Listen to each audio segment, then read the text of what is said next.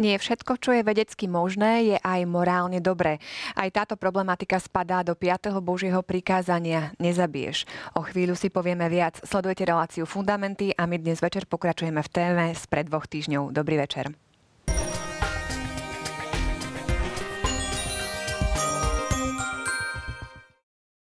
V štúdiu vítam už tradične Mareka a Máriu. Vítajte.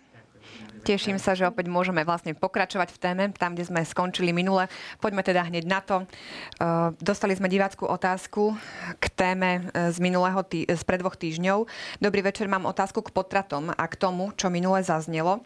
Ako môže katolická církev chcieť od ženy, aby vynosila a porodila dieťa aj napriek tomu, že jej tým hrozia zdravotné rizika, prípadne aj smrť?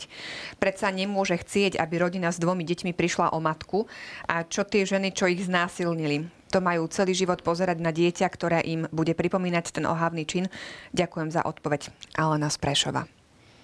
No, tak, tak poďme dať odpoveď našej divačke. Divačka dáva pomerne ťažkú otázku, ale e, ťažkú aj preto, že nie je ako presne vymedzená, lebo keď ona píše, že tej žene hrozia zdravotné rizika, tak to je ešte veľmi široký pojem, lebo tých zdravotných rizik môže byť N, ktoré Možno skúsme to dať nejakým... akože naozaj do nejakej takej tej hraničnej situácie, keď teda spomína aj smrť, asi naozaj niečo, niečo vážne. Zrejme Ej, konkrétne teda ja aj mám z osobného života, som poznala jednu známu, ktorá bola vážne chorá, mala, objavili jej rakovinu a bola tehotná a odmietla liečbu, ktorá by mala s veľkou pravdepodobnosťou, možno hraničia tou z istotou, za dôsledok teda umrtie plodu aj toho jej dieťaťa, čo nosila. No a teda žiaľ aj ona teda naozaj zomrela v dôsledku tej choroby a sedem detí, najmladšie ročné, ostali bez mamy.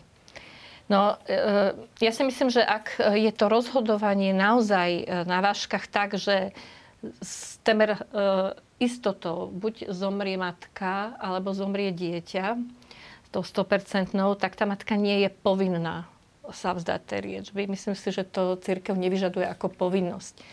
E, církev to považuje za hrdinstvo, pretože sa to vlastne, je to vlastne obetovanie svojho života za život dieťaťa. A hrdinský skutok v takomto zmysle nie je morálne nárokovateľný. Čiže ak tá žena vo svojom svedomí naozaj zváži, že ale treba e, tá starostlivosť o tie deti, ktoré sú už narodené na svete, je v tomto prípade treba e, dá jej prednosť pred tým, že a ešte sa môže zveriť aj do teda Božej, Božej ochrany alebo Božej pomoci, pretože my poznáme enkrát prípady, keď niečo vyzerá, že 100% to zle dopadne a nakoniec to teda tak zle nedopadne. E, čo často aj sami lekári sú možno prekvapení, že, že nemusí to mať teda ten e, definitívny následok. Takže ja by som vás takto odpovedala, nevyžaduje to církev v takomto úplne hrdinskom stupni, že by to každá žena musela to, to, ten druhý prípad toho znásilnenia, ja si myslím, že veľa žien takých žije, čo teda to dieťatko aj donosili, aj sa o neho starajú. A ak eh, sú to teda veriace ženy a žijú, žijú z Boha, s Bohom, tak myslím si, že oni dokážu nakoniec to dieťa milovať tak, ako každé iné dieťa. Vedie to dieťa, ktoré je Bohom chcené, nielen dieťa toho deliktu, že, že vždy je to aj o tom, že z akého pohľadu pozeráme na toho druhého človeka, na toho malého človečika, ktorý sa, sa narodí. Ak by to bolo naozaj pre tú ženu tak, tak veľmi traumatizujúce, alebo tak, tak stále je tu možnosť to dieťa dať k adopcii, využiť nejaké iné spôsoby, ako ten spôsob, že ho teda usmrtiť vo svojom lone. To je teda iba taký môj laický. Hmm. Marek. No, ja s tým však plne súhlasím, že e, trvá v prvom rade asi skôr, že ako by sme sa možno aj dotkli tak komplexne tých otázok obi dvoch, lebo sú trošku tak z dvoch ob- oblastí, ktoré sú dosť rozdielne. Tá, tá prvá otázka sa vlastne naozaj dotýka, a obi dve vlastne tie otázky sa dotýkajú veľmi takých náročných, veľmi dramatických až ťažkých životných situácií, že naozaj tam sa ne, nemieša len teda nejakým spôsobom, že čisto morálka do tohto, či je to morálne správne alebo morálne dobro rozhodnutie, lebo často naozaj aj ten psychický psychický tlak môže byť enormný, ktorý je vyvíjaný práve na tú matku z jej samotného vnútra, z okolia, v ktorom sa nachádza. Čiže tam asi naozaj s takým aj veľkým rešpektom pristupovať k takýmto situáciám a predovšetkým tým konkrétnym osobám, ktorých sa to dotýka, lebo často sú to veľmi bolestivé a náročné záležitosti. Spomínali sme to už aj na tej predchádzajúcej relácii. Áno, máme také tie konkrétne hrdinské skutky, ale tu z toho morálneho hľadiska sa môže veľmi napomôcť aj tomu ľudskému hľadisku, pretože v takýchto prípadoch, a to už je naozaj treba konkrétne riešiť s konkrétnou osobou a zobrať na úvahy celú komplexnosť tej situácie, že ak napríklad v tom prvom prípade, že sa jedná o nejakú terapeutickú liečbu, ktorá je nevyhnutná pre záchranu života matky, ona sa nepodáva preto, aby sa lebo morálny predmet toho konania nie je usmrtenie dieťaťa, ale záchrana života matky a ako nechcené potenciálne potenciálny dôsledok môže byť teda aj napríklad vážne alebo až fatálne poškodenie plodu. Čiže tomto z morálneho hľadiska to treba naozaj veľmi dobre špecifikovať, že čo sa vlastne chce spraviť ako prvorad, že toto je veľmi dôležité. Samozrejme, že potom sú ešte tie iné prípady, o ktorých sme hovorili, tak sa k tomu nebudem celkom vrácať, lebo sú povedzme niektoré tie e, e, metódy výskumu samotného embria, ktoré idú priamo proti samotnému embriu. Čiže to je hovoríme o úplne inej oblasti. Hovoríme o týchto dramatických veciach, na ktoré bola daná teda otázka. No a potom v tých druhých prípadoch, áno, tam to je, to je veľmi naozaj ľudský, veľmi komplikované, veľmi náročné a ja by som sa presne stotožnil s tou odpovedou Márie, že mm, dá sa na to pozerať z rôzneho uhla pohľadu a poukazuje nám to na takú jednu takú zaujímavú vec, že e, ako, ako do detajlov až s dramatickými dôsledkami Boh rešpektuje slobodu človeka. Že viackrát sme to spomínali na predchádzajúcich reláciách, že máme slobodu a naša sloboda môže prinášať veľmi krásne rozhodnutia s nádhernými dôsledkami pre nás a pre ostatných ľudí. Ale žiaľ, môžeme robiť rozhodnutia, ktoré prinášajú hrozné dôsledky, dokonca dôsledky, ktoré zanechávajú možno až celoživotné rany na nás, na konkrétnych ľuďoch, dokonca na spoločenstiev ľudí, že keby sme to tak zdramatizovali, že povedzme ako taká, taká vec, ktorá pre všetkých z nás je dobre známa, ako je druhá, druhá svetová vojna, alebo povedzme konflikty, ktoré sa dejú teraz aj vo svete, že hrozné dôsledky, ktoré prinášajú nielen pre túto generáciu ľudí, ale to budú ďalšie generácie ľudí, ktoré tým budú poznačené. Čiže v tomto je e, asi, že na tie konkrétne prípady je z toho ľudského aj morálneho hľadiska nesmierne komplikované priamo odpovedať a že naozaj treba hľadať riešenia, ktoré nie sú asi vždy jednoduché, ani sú není nejakým spôsobom lacné, sú veľmi často náročné, aj ľudsky veľmi, aj psychologicky, ale aj duchovne veľmi náročné, to je ako pochopiteľné. Ale samozrejme, že my sme presvedčení aj z toho práve náboženského a nadprirodzeného pohľadu, že často aj v takýchto dramatických situáciách, že keď príde povedzme počaťu dieťaťa po tak násilnom čine, ako je znásilnenie, tak e, prijatie tej situácie, odpustenie, o ktorom sme hovorili aj v minulých reláciách, ktoré treba rozlišiť na tej psychologické, naozaj na tej duchovnej úrovni, tak naozaj potom môže priniesť to požehnanie. Ale to neznamená, že ľudsky napríklad istým spôsobom tá trauma samozrejme, že zostane. Že toto naozaj neberieme teraz tak, že tým, že sme kresťania, tak to, tak to uzavrieme a máme to vysporiadané. Možno také dôležité, dôležité posolstvo e, z tej otázky, ktoré plinie, že církev nehovorí a priori teda takto to bude a Hej, nezohľadňuje ako keby celistvo z toho ano. a tú ľudskú stránku. Presne. Hlavne. E, spomínali sme to napríklad, e, možno by sa mohli vrátiť aj diváci predovšetkým teda téme e, svedomia, čo sa týka obsahu katechizmu katolíckej cirkvi, kde sa hovorí o tom, že ľudské svedomie nie automatickým spôsobom aplikuje jednotlivé hodnoty, ktoré vyplývajú z jednotných noriem na konkrétne situácie, ale tie jednotlivé hodnoty napomáhajú k dobrému rozhodnutiu konkrétneho jednotlivca sa v jeho svedom. Asi to je také Tak dôležité. aspoň takto sme dali odpoveď. Verím, že sme uspokojili televíznu divačku a samozrejme ďakujeme za otázku a tešíme sa aj na vaše ďalšie otázky, ktoré nám budete písať, keď vám niečo napadne počas e, našej debaty. Tak poďme teda pokračovať tam, kde sme minule začali a to bol vedecký výskum. Poprosím režiu o príspevok.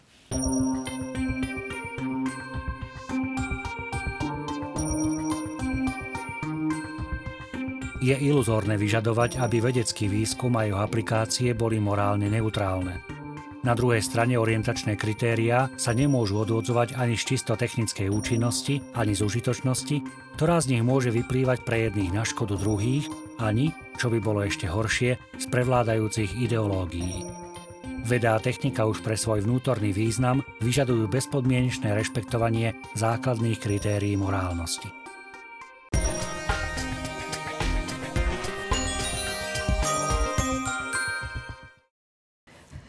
Aký teda zaujať taký kresťanský postoj k vedeckému výskumu? No, e, katechizmus katolíckej cirkvi v tom bode 2294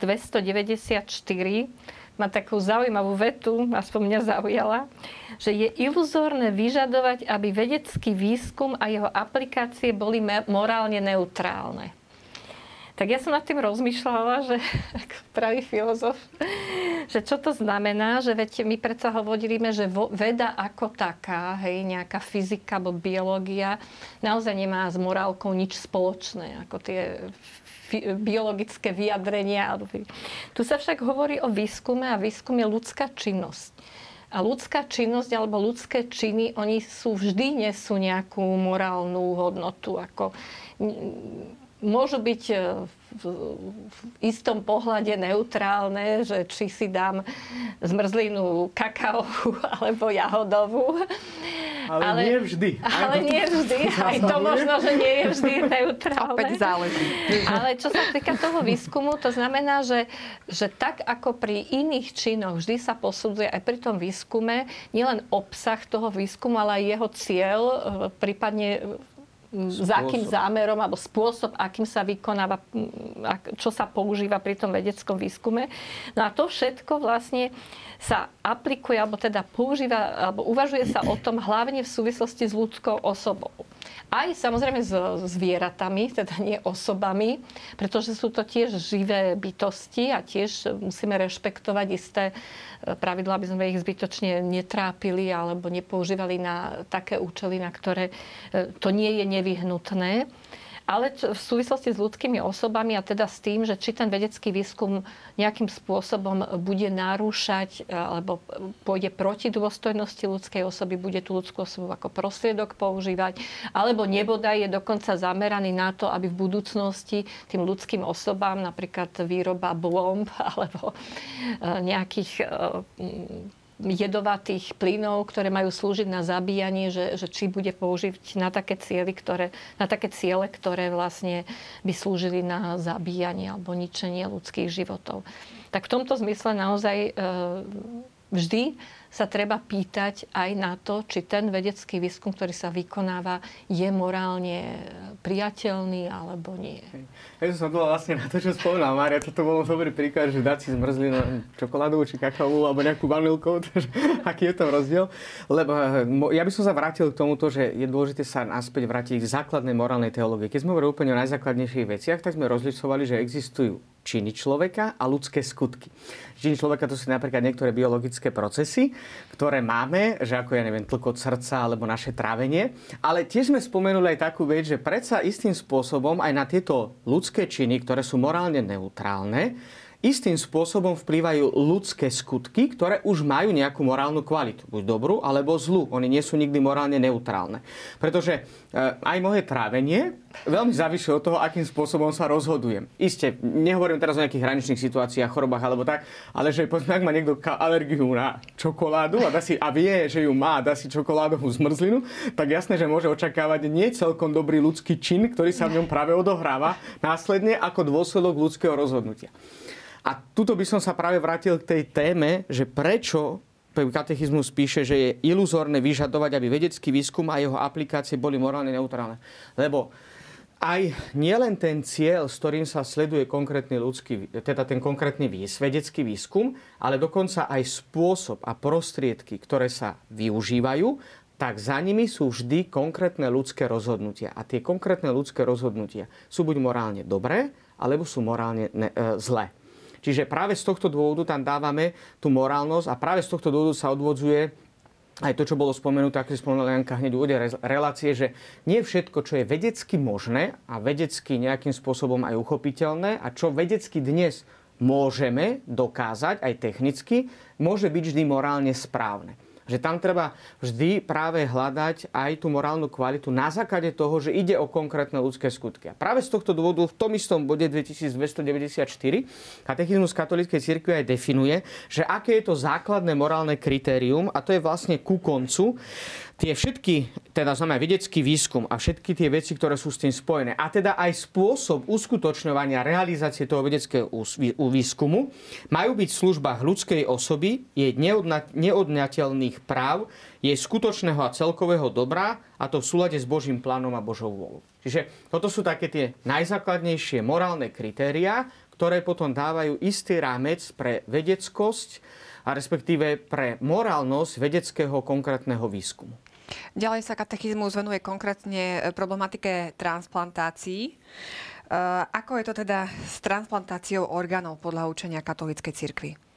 No pre transplantáciu orgánov platí niečo analogické, ako sme e, spomínali s nejakými pokusmi alebo výskumami na ľudských embriách.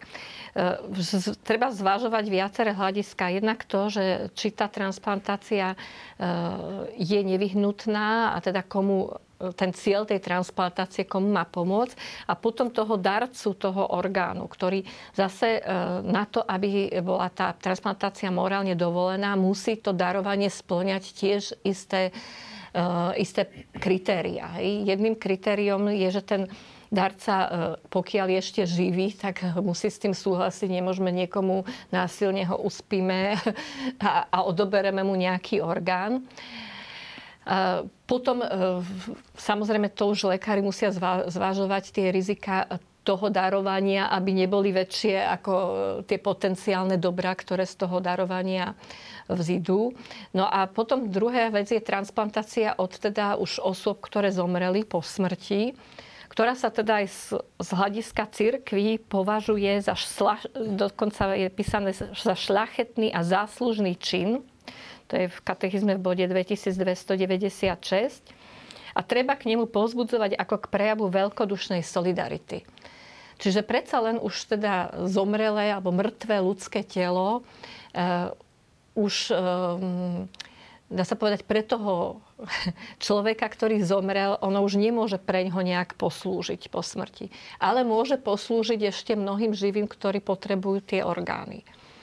A pred, aj v rôznych krajinách, čo sa týka akože tohto darovania, sú rôzne predpisy.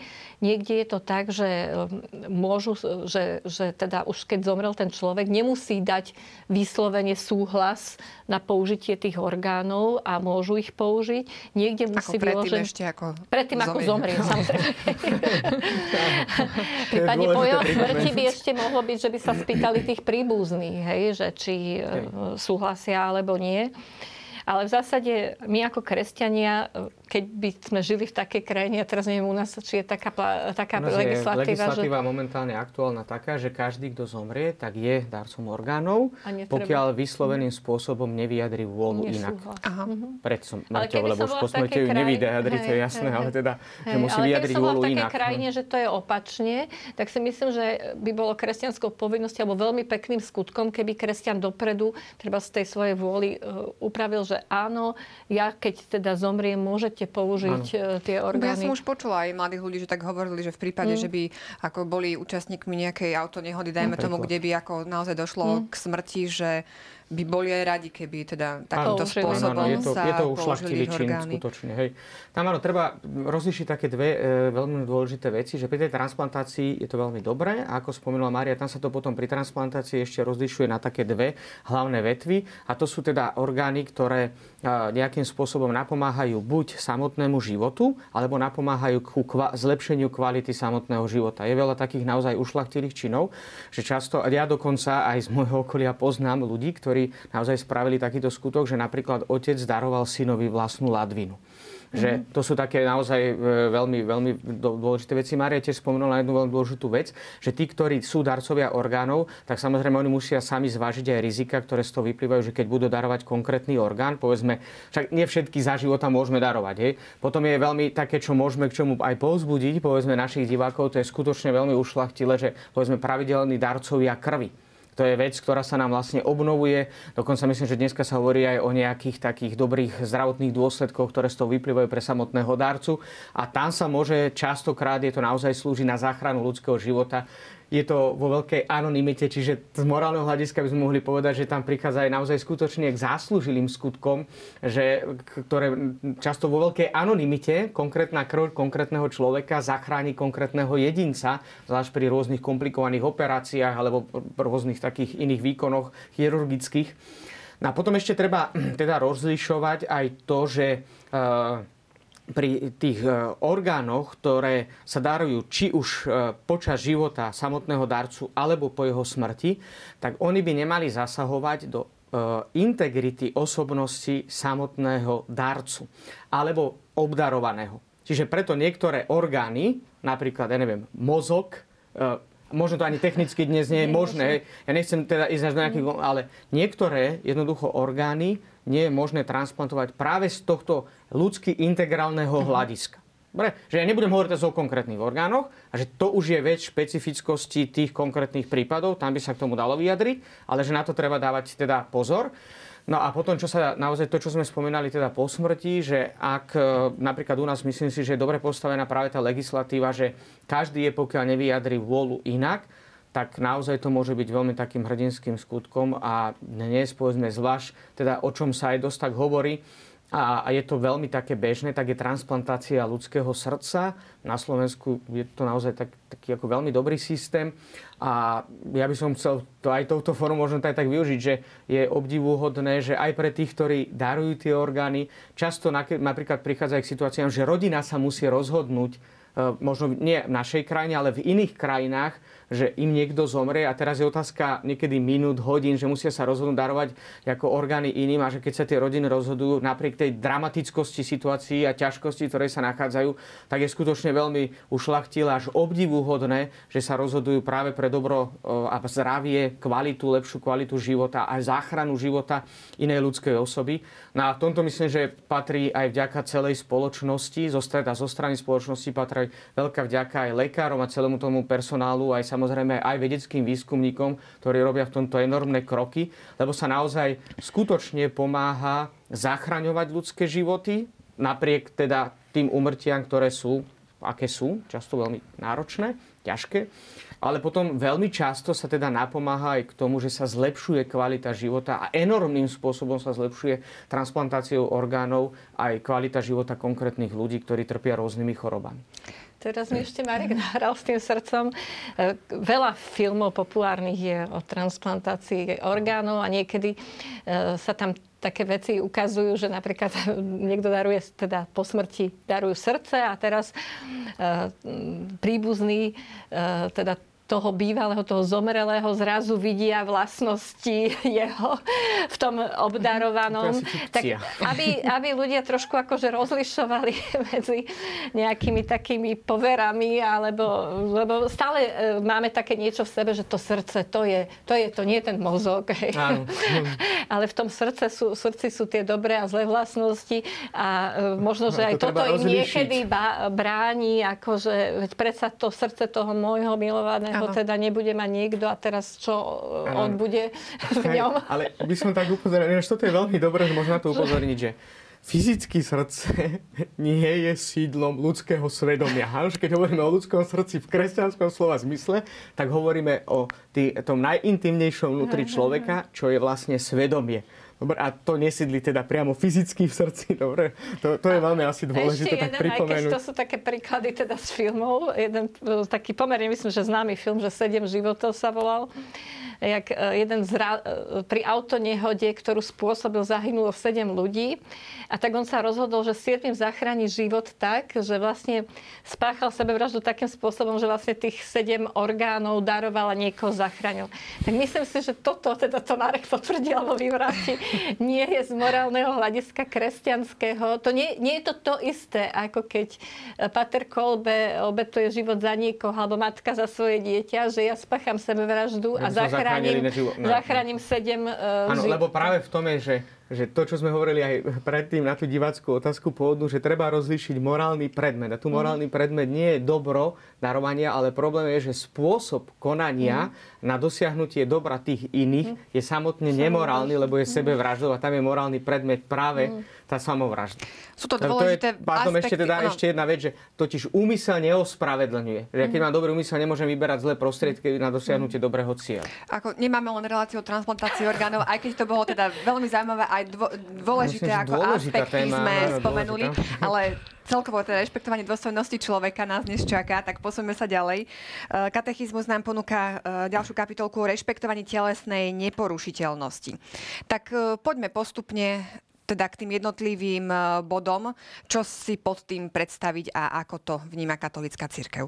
Takže neviem, únos, odvedenie Hej. rukojemníkov, terorizmus, to môžeme dať do nejakého jedného balíčka, že k tomu sa vyjadríme. To je ľahké, povieme, že to zlé. No.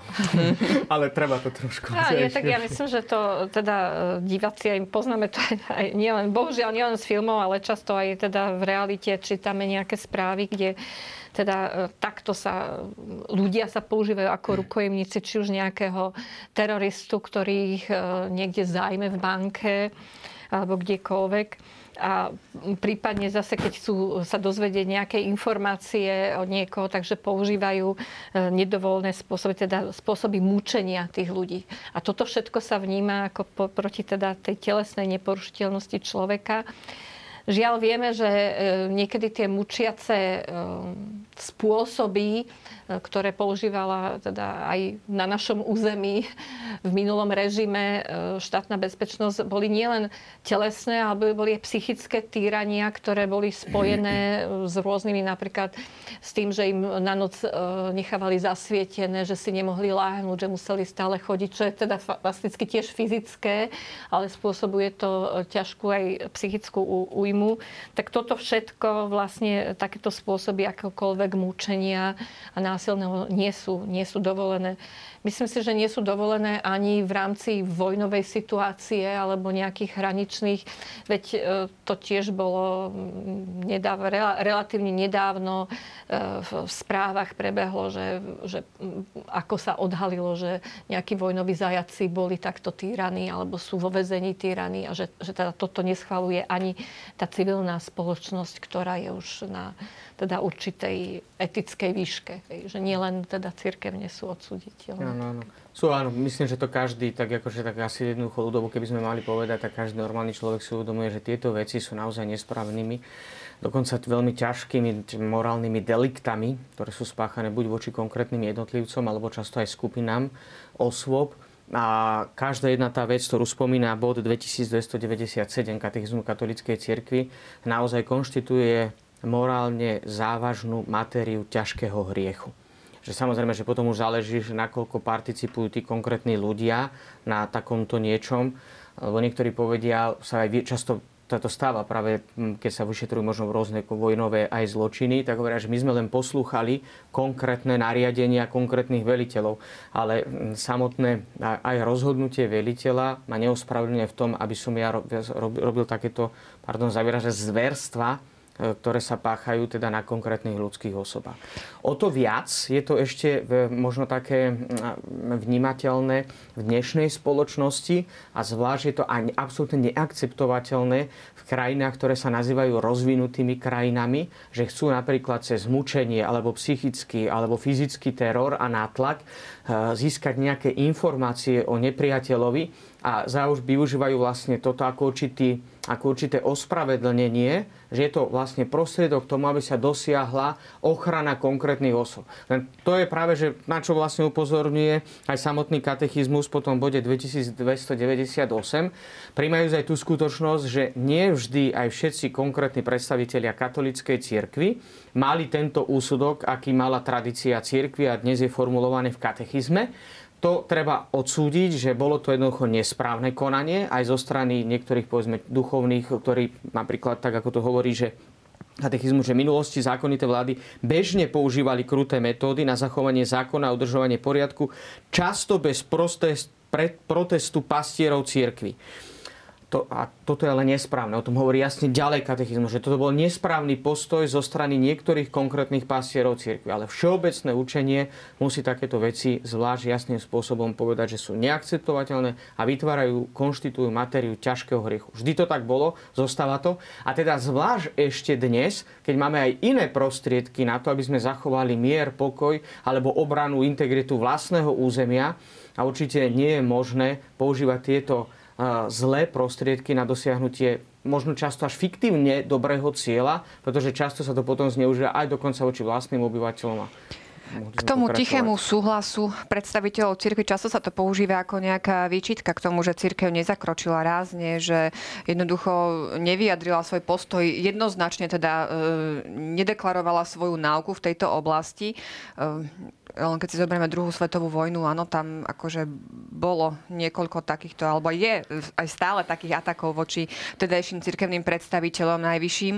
Uh, ako... Zvlášť na Slovensku, tak to áno, by sme asi áno, ale ako ne, ne, nechcem ísť do podrobností, Hej. len tak, no, akože, aký, pravdivo, ako... aký postoj no, to k tomu zaujať, lebo naozaj sme konfrontovaní s tým, ako kresťania v rôznych diskusiách. Viete, len uh, církev vždy žije vlastne v nejakej konkrétnej historickej dobe. A aj tá spoločnosť sa vyvíja a vyvíja. To znamená, že napríklad keď v minulosti, ak hovoríme o inkvizícii alebo iných formách, kedy teda používalo sa aj toto múčenie, tak napríklad to, ako sa tam píše, že boli bežné takéto spôsoby, nie je to ospravedlniteľné, ale veľmi ťažko sa smerom dozadu niektoré skutky posadzujú z nášho uhla pohľadu a, a zo situácie, v ktorej žijeme. Hej.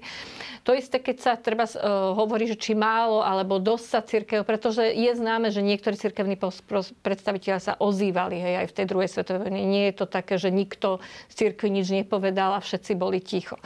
Ale každý zase z nich mal nejakú inú pozíciu, e, vo v inej situácii mal iné informácie. E, to už, e, ako nie je to ospravedlnenie, možno, že z tohto pohľadu, teraz keď už vieme, a už sme múdri, a keby sme my boli bývali vtedy pápežom, Hej. alebo kým, že čo by sme urobili.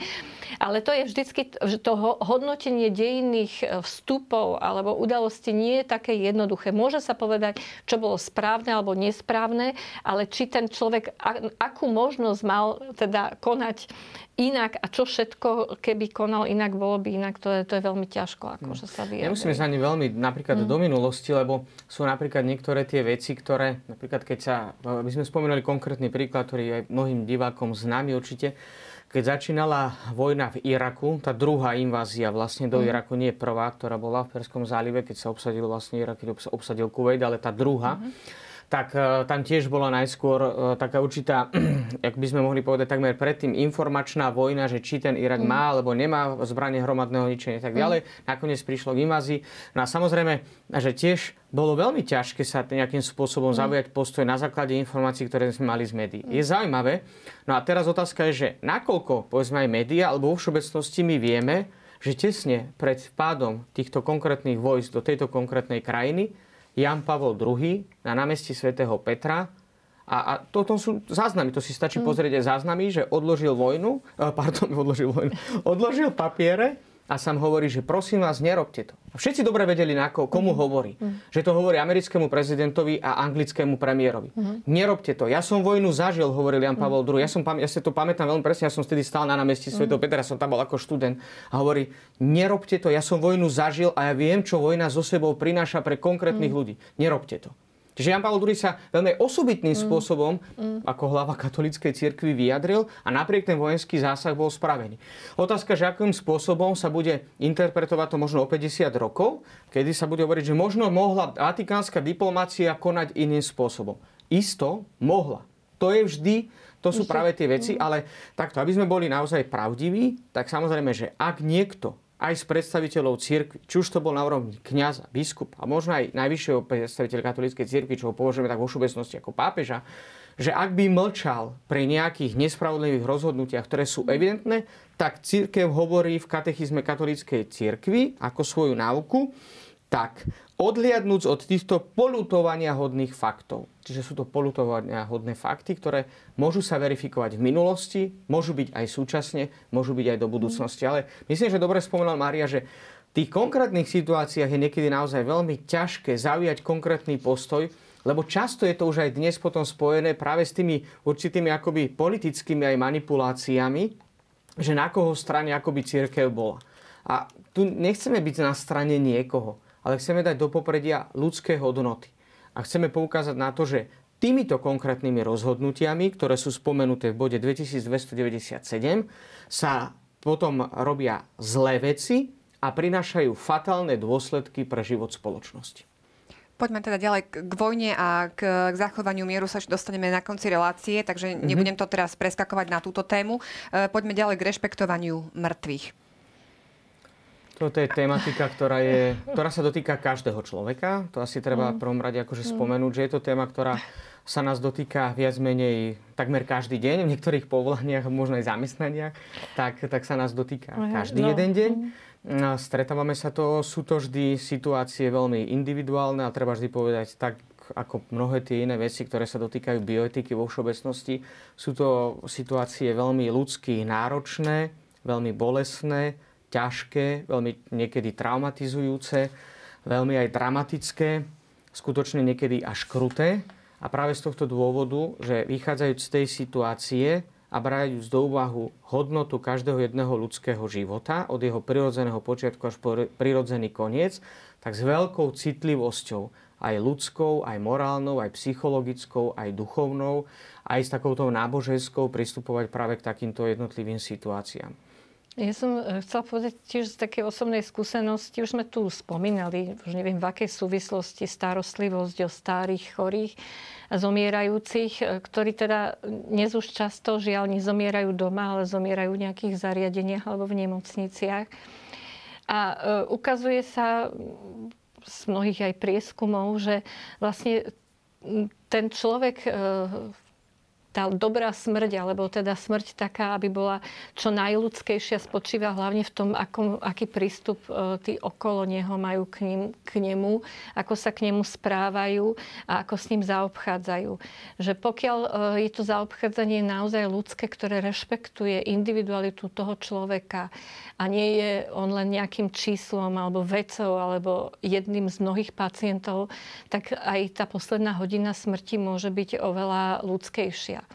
Preto e, si myslím, že by bolo dôležité a nielen to klásť niekde mimo nás na nejaké zariadenia, ale e, vlastne na všetkých nás, že, že, že napríklad keď v takom zariadení pre starých ľudí, to, kde to je teda najčastejšie, alebo už potom paliatívne oddelenia, tak naozaj, aby sa viacej venovalo aj možnosť pre práve tejto duchovnej stránke, čo teda robia nemocniční kapláni, alebo ktorí ale nemôžu obsiahnuť všetko. A ja osobne z mojej skúsenosti, e, keď som teda aj otca dopatrovala a iných, vždycky, vždy myslím na, pr- na, pr- na prvom mieste to, čo tu je aj v katechizme uvedené, že má sa postarať o to, aby chorí prijali vo vhodnom časte sviatosti, ktoré pripravujú na stretnutie so živým Bohom. Mm. Že často e, sme tak zanepráznení tými materiálnymi starostiami od toho chorého, že toto nám nepríde. Možno ani my mnohí z tomu nepripisujeme takú hodnotu, ale ten človek celý život e, príjmal sviatosti. Bolo to pre ňo niečo dôležité chodiť tak, aby sme si ako deti alebo príbuzní alebo priatelia, keď takýchto starých ľudí máme, naozaj spomenuli, že aby ten človek dostal to, čo voláme to posledné zaopatrenie, aby mal možnosť sa s tým kňazom stretnúť, aby mal túto posilu pri teda zomieraní. To je jedna vec. A druhá vec už potom, keď teda sa tu hovorí o pochovávaní mŕtvych, že je skutkom telesného milosrdenstva, tak sa tu hovorí o teda pochovávaní tom klasickom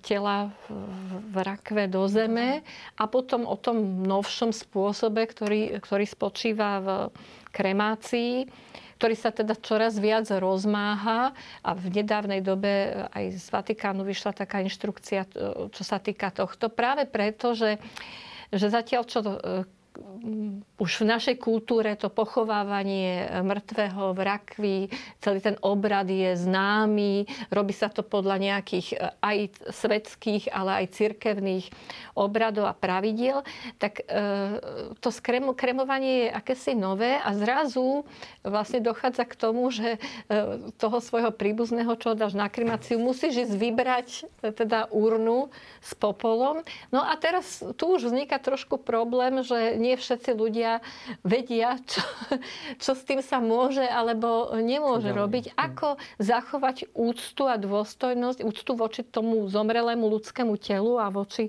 teda tomu človeku e, patričným spôsobom. A preto aj táto inštrukcia vyšla, aby si ľudia uvedomili, že nie je vhodné mať teraz ten popol niekde e, v kredencii alebo ho rozsypať na vlastnej záhrade, že aj s týmto sa spájajú isté e, kresťanské povinnosti alebo úkony, ktoré majú práve zaručiť to, aby teda ten človek e, bol dôstojne pochovaný. Áno, ja by som sa ešte vrátil práve tej starostlivosti o umierajúcim. Práve k tej vete, na ktorú upozornila aj Mária, že majú sa príbuzní postarať, aby chorí prijali vo vhodnom čase sviatosti. My sme nás trošku už tejto tematike aj venovali pri sviatosti pomazania chorých, ale ja by som tu chcel ešte z toho ľudského hľadiska upozorniť na jednu vec, že pokiaľ je to možné, bo sú niekedy také tie situácie, že príde napríklad náhlemu zhoršeniu sa zdravotného stavu, neočakávanie zdra- horšeniu, neočakávanie mu zhoršeniu, alebo potom príde naozaj že takým veciam, ako je havária, alebo niekto mm. dostane náhly infarkt a prichádza naozaj k náhlemu umrtiu, tak ale keď je povedzme to, to umieranie, zomieranie človeka, ľudskej osoby také postupné, tak preto upozorňuje katechizmu, že vo vhodnom čase, že je veľmi vhodné, keď sviatosti, samozrejme, že oni sa dajú prijať vždy, keď je človek ešte živý. Áno, alebo no, rozprávali sme o tom aj v minulosti, že keď je istá pochybnosť o tom, či ešte živý alebo nie je živý, že tak aspoň podmienečne sa môžu vyslúžiť niektoré sviatosti, zvlášť teda pomazanie chorých.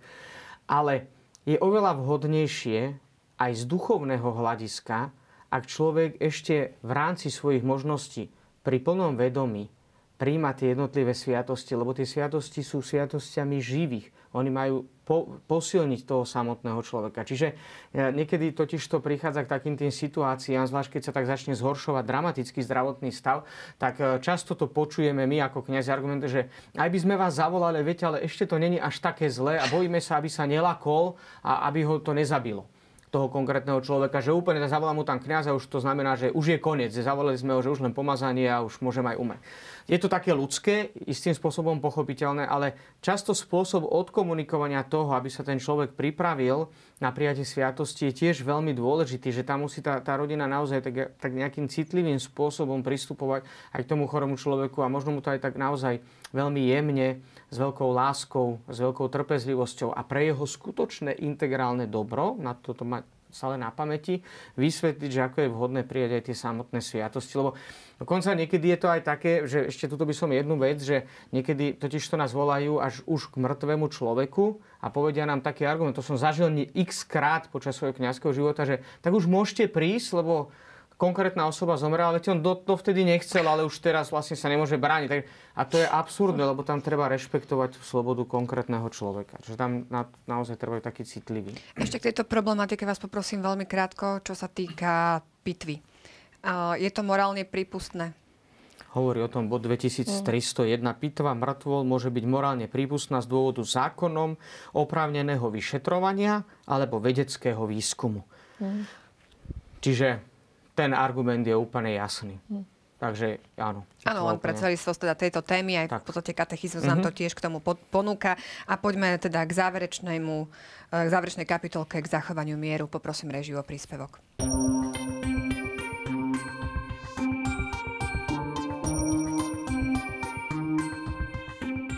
Keď náš pán pripomína prikázanie nezabiješ, požaduje tým pokoj srdca, a poukazuje na nemorálnosť vražedného hnevu a nenávisti. Ak hnev zachádza až do vedomej a dobrovoľnej túžby zabiť blížneho alebo ho ťažko zraniť, závažne protirečí láske. Je smrteľným hriechom. Pán hovorí, pred súd pôjde každý, kto sa na svojho brata hnevá.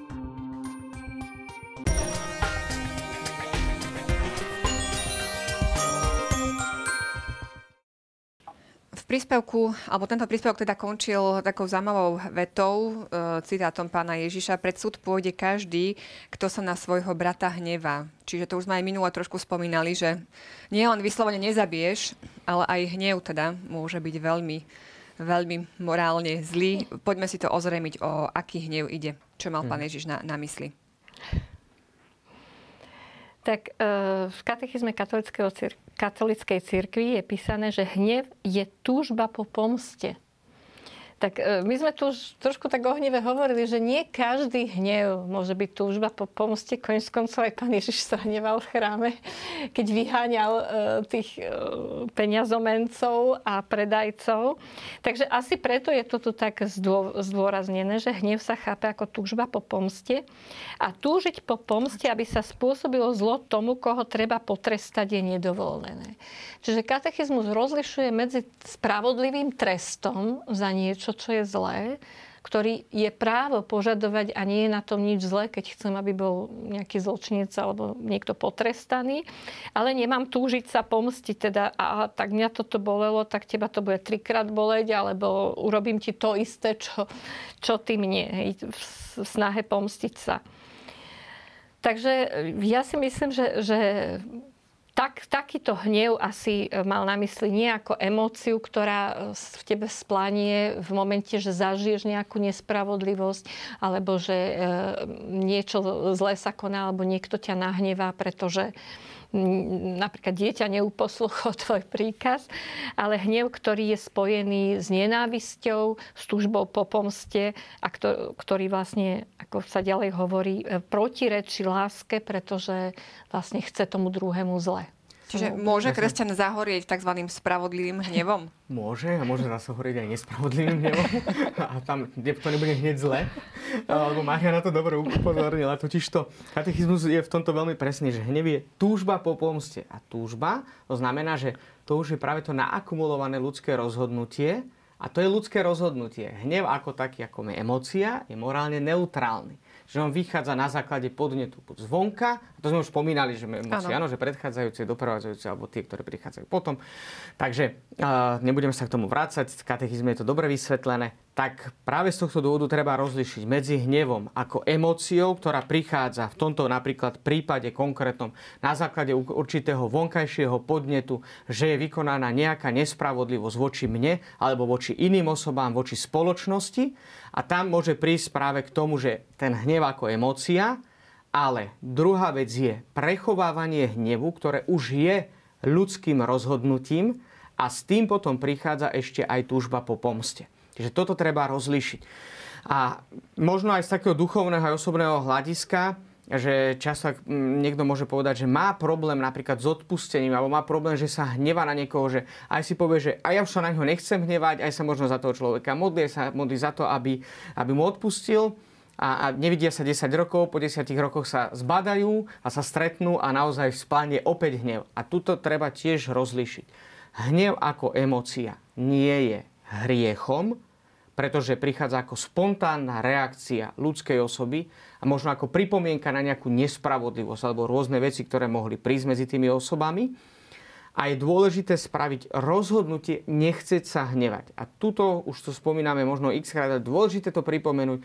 To, čo robil Kristus na kríži, modlil sa za svojich nepriateľov a tí, ktorí mu ublížili. Že to je práve ten spôsob, že ja sa rozhodujem, že nechcem sa hnevať, a to ma ospravedlňuje. To znamená, že ja, ja nemám to rozhodnutie prechovávať hnev a potom aj túžbu po pomste. A druhá vec je práve tá emotívna stránka, ktorá sa postupne asi uzdravuje aj tým Božím rozhodnutím práve na základe modlitby za toho konkrétneho človeka, lebo tým, že sa za ňoho modlím, tak dovolujem aj Bohu, aby mohol uzdraviť moje zranenia, ktoré z toho vyplýva. Možno sa to nezdá, ale aj taký hnev môže prerásť do naozaj obrovského konfliktu a možno môžeme hovoriť aj o vojne, takže poďme trošku k tejto problematike. My sme to už načrtli e, v predchádzajúcich nejakých takých tvo- mm-hmm. tvojich odpovediach, e, odpovediach, Marek.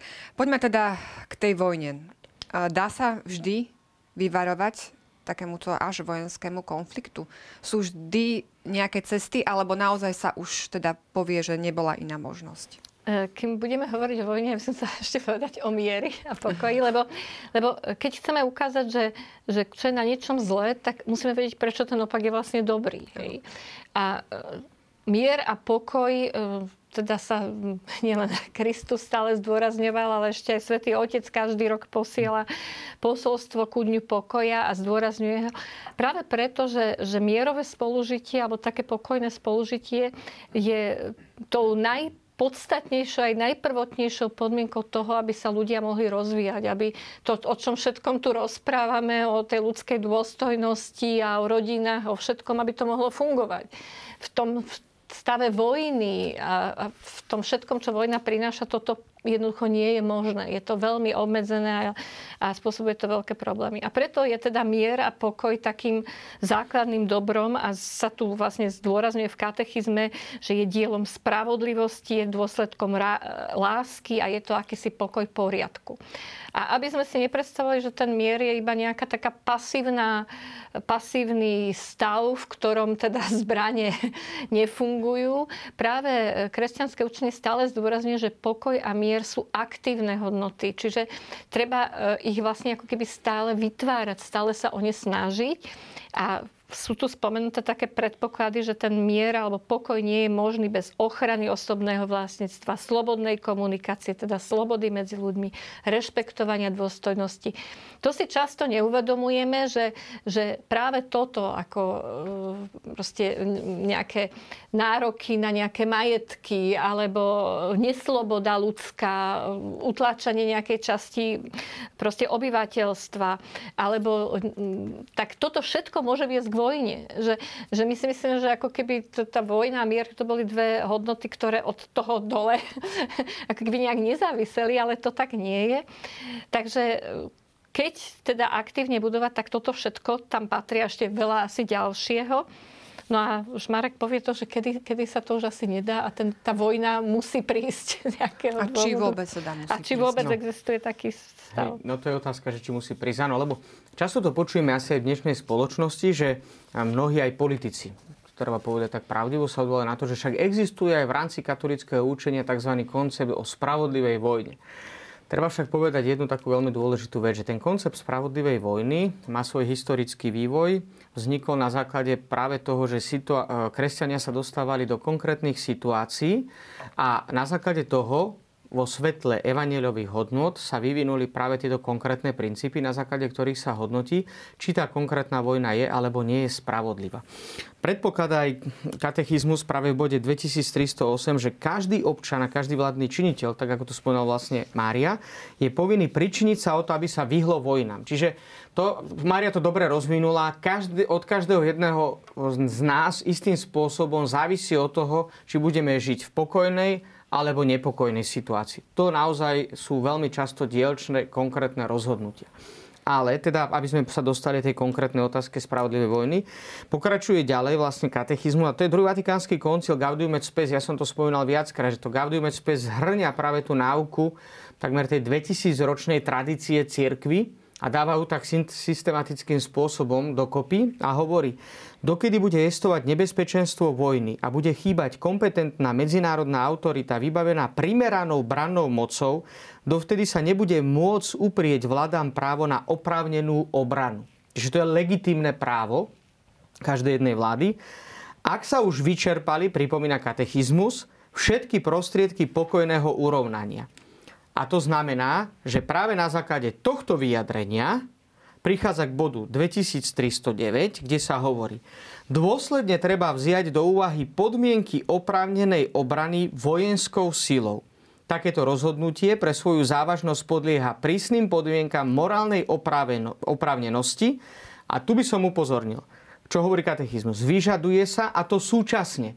To neznamená, že z týchto štyroch bodov, ktoré sú tu spomenuté ako podmienky spravodlivej vojny, môžeme zobrať do úvahy, že stačí jeden a som legitímne ospravedlený, ospravedlenený na vojnu. Všetky a súčasne.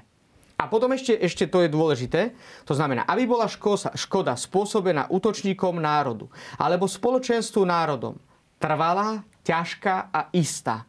Čiže tie, to je úplne jasné aby sa všetky ostatné prostriedky, ako tomu urobiť koniec, ukázali nepoužiteľné alebo neúčinné. Toto je tiež jedna z veľmi dôležitých podmienok, že treba nájsť najskôr vždy jednoducho riešenia, ktoré sú pokojné. A ak sa už vyčerpali úplne všetky, samozrejme morálne všetky dostupné, pretože nemôžeme ísť do úplnej Práve to krajnosti. som sa pretože, chcela áno, opýtať, že či to, je to podmienka aj to, že by áno, niekto žiadal to, niečo nemorálne. Presne tak. A treba tiež ale pamätať aj na to, že sme v konkrétnej situácii, že to je to, čo sme hovorili pred malou chvíľkou, že no 50 rokov povedia, že no ale mohli mať aj iné prostriedky. Hej, ale oni si sa zamýšľajú na to 50 rokov neskôr, ako v tej konkrétnej situácii, s konkrétnymi informáciami, ktoré mali. Ale toto je veľmi dôležité, aby sa vyskytli spolu seriózne podmienky na úspech. To znamená, že naozaj sa musí zvážiť, a aké budú výsledky a s tým je veľmi doplnené vlastne to, akým spôsobom trpia nevinní pri vojne, a to je ten posledný bod, aby použitie zbrane nemalo za následok väčšie zla a neporiadky, ako je zlo, ktoré sa má odstraniť. Že často prichádza práve k tomu, že prostriedky, ktoré sa použijú na spravodlivú vojnu, keď hovoríme o všeobecnosti spravodlivej vojne, tak môžu byť oveľa dramatickejšie tie dôsledky použitia tých zbraní ako zlo, ktorému sa chce zabrániť alebo ktoré sa chce eliminovať. Pri hodnotení tejto podmienky veľmi závaží sila moderných prostriedkov ničenia. No a čo je veľmi dôležité? Hodnotenie týchto podmienok morálnej oprávnenosti patrí rozvážnemu úsudku tých, ktorí majú zodpovednosť za spoločné dobro. Čiže oni naozaj nesú vážnu morálnu zodpovednosť za toto konkrétne rozhodnutie. Tieto princípy všetky postupne sa vyformovali v rámci morálneho učenia katolíckej cirkvi ako pomôcka k tomu, aby všetky naraz, toto je veľmi dôležité, že všetky súčasne, berúc do úvahy tieto, pro, tieto princípy, sa zvážilo, akým spôsobom treba konať ďalej. Čiže neaplikujú sa automaticky, že, ja si tu poviem, že Skoda je trvalá, istá, ťažká, podľa mňa áno. E, všetky prostriedky sa ukázali nečinné, áno. Že si to odškrtám a teraz môžem robiť vojnu. Že musia ísť súčasne a oni sú pomôckami k tomu, aby som sa dobre rozhodol. Určite nie je jednoduchý proces, ktorý sa, alebo teda rozhodnutie, e, alebo nemalo by to tak byť, že dospejeme k nemu za hodinu. Ale keď už teda uh, dôjde k tomu, že môžeme hovoriť teda o tom koncepte spravodlivej vojny. Uh, ako je to z pozície občanov? Napríklad má verejná moc právo povolať e, mužov schopných boja do vojny, respektíve ako majú oni potom na to odpovedať. Ako pred krát, krátko z času vás poprosím stručne, možno jasne, ale viem, že je to zložitá problematika. Stručne jasne je napísané v katechizme v bode 2310, že verejná moc má v takomto prípade právo a povinnosť uložiť občanom povinnosti potrebné na národnú obranu. Že to vyzerá tak, že naozaj uh, teda povolať do zbrane, ako sa to kedysi volalo, alebo teda povolať e, do vojny, teda tie zálohy alebo mužov, alebo tak e, je oprávnená verejná moc. Ale zase tu ostáva to, čo tiež ďalej spomína katechizmus, že predsa len môže mať niekto takú výhradu vo svedomí, že nechce bojovať so zbraňou. A malo by sa umožniť podľa katechizmu teda spravodlivo postarať o prípady tých, čo z dôvodov svedomia odmietajú používať zbranie. Čiže je tam e, akože tá sloboda alebo ten katechizmus aj tá morálka os, vlastne ošetruje obidve tie strany. Áno, pouvalajú ťa, ale ty keď vo svojom svedomí naozaj máš vážny, vážnu prekažku bojovať so zbraňou, môžeš, môžeš ísť ako ošetrovateľ, môžeš e, v civil, teda v tom zát, jak sa to povie, v tyle pomáhať, ja neviem, ako spojar. Musia tam byť akože, mali by tam byť také možnosti, aby sa umiestnili aj takíto ľudia, ktorí nechcú priamo s tou zbraňou bojovať. Takže Marek prikyvuje, všetko bolo v poriadku. Čas. Výborná odpoveď, Mária, ďakujeme. Čas nás tlačí, musíme, musíme už končiť. Ďakujem veľmi pekne za zaujímavú debatu. Verím, že to ocenili aj naši televízni diváci, keď s nami vydržali túto hodinku. Ďakujem vám veľmi pekne za pozornosť. No a teším sa na vás o dva týždne, kedy budeme pokračovať šiestým Božím prikázaním. Pekný večer, ešte dovidenia.